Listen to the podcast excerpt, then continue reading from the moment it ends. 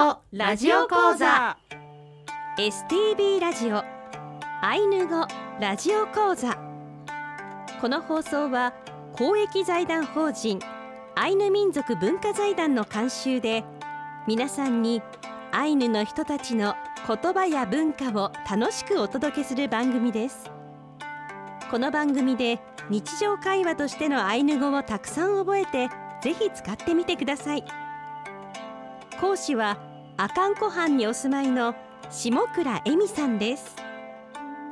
今日の放送はレッスン12早春の阿寒をお送りします。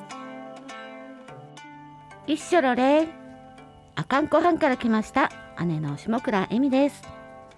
一緒の礼阿寒湖畔から来ました妹のゴウコンフキコです。一緒の礼アシスタントの渋谷もなみです一緒の礼はお久しぶりという意味の挨拶になります。ぜひ覚えて使ってください。さて今週のテキストのタイトルが早春の赤。はいまだまだ春ネタがいっぱいありましてですね。皆様にはですねぜひその早春の頃の赤を思い浮かべながらお付き合いいただければなと思います。そしてねまたあの自然にこうね会話として使えるような、えー、今回はですねそんなテキストの内容にもなっておりますので覚えて使ってみてくださいね、はい、さて、えー、今年度のラジオ講座お二人は姉妹で参加してくださっています釧路市阿寒湖畔のアイヌコタンで育ってアイヌ文化に触れてきました。現在はカピューアパッポ。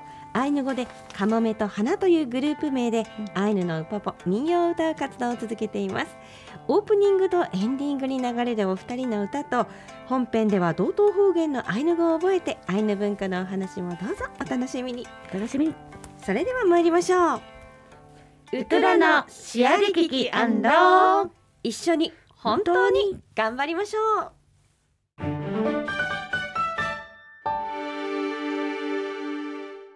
今回はレッスン12早春の阿寒をお送りいたします。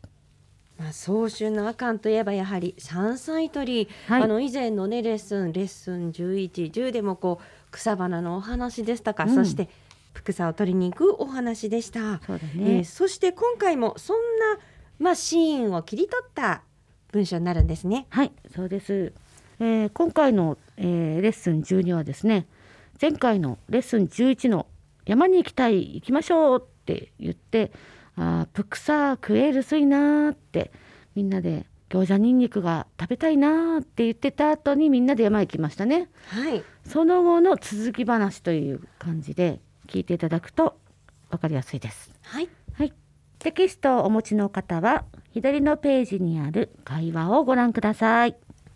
えー、まず私が、えー、私役友人たちを、えー、ふきこさんと、えー、もなみさんもなみさんもね、はい、一緒になっていただけて参加します、えー、お願いします。えー、えー、えー、はい、まずアイヌ語で、えー、お聞きください。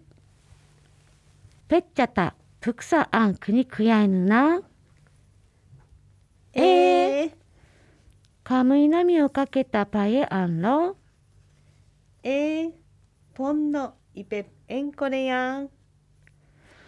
ほいほい。ほいほい。カルシクパワー。ピリカ。ネプカルシヘ。チキサニカルシ。ねは。いいそねか。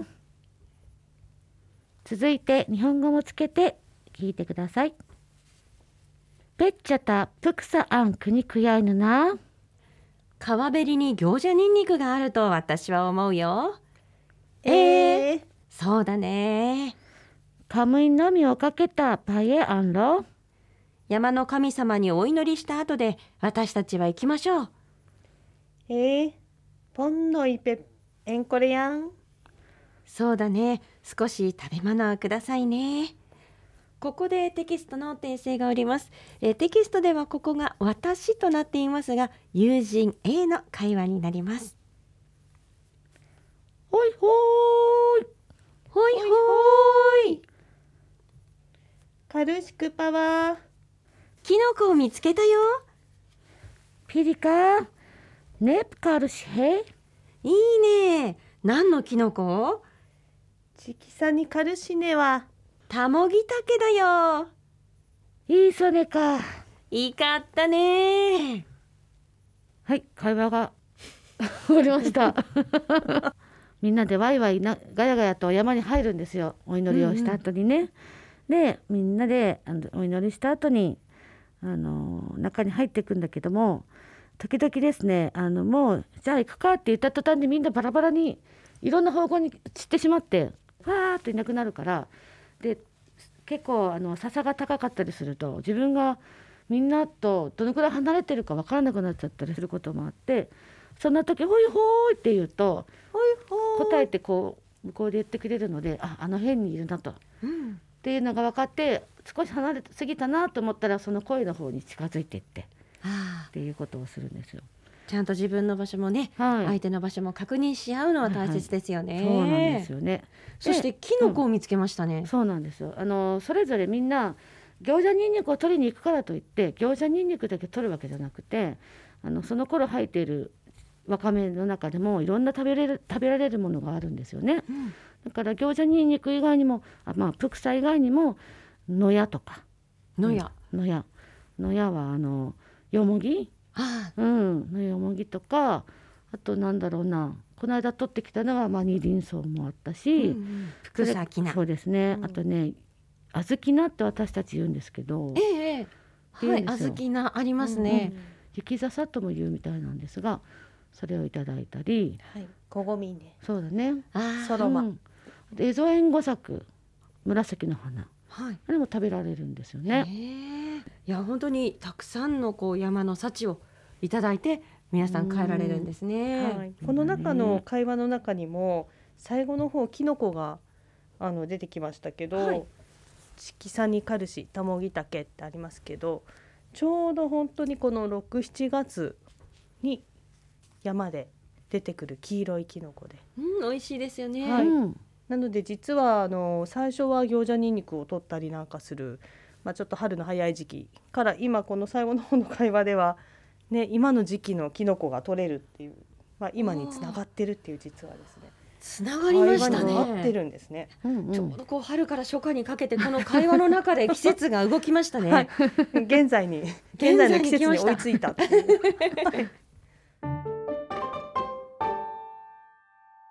テキストをお持ちの方は右のページにある単語をご覧ください。声に出して言ってみましょう。えー、山手山に住まう神様。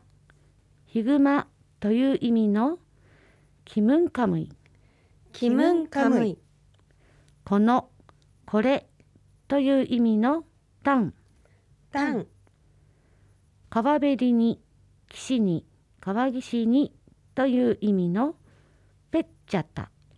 ペッチャタ。神に祈る祈願するという意味のカムイの実カムイの実何々した後でした後にという意味のおかけた。おかけた。私たち二人以上が行くという意味のパエアン。パイエアン。何々しよう何々しましょうねという意味のローロー何々を散らす何々を散布するという意味のチャリ。チャリ。